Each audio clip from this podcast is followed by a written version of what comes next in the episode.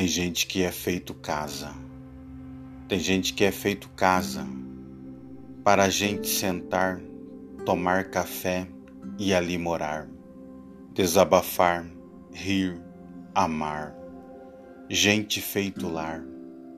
Por isso tem gente que é feito casa. Ruth Carvalho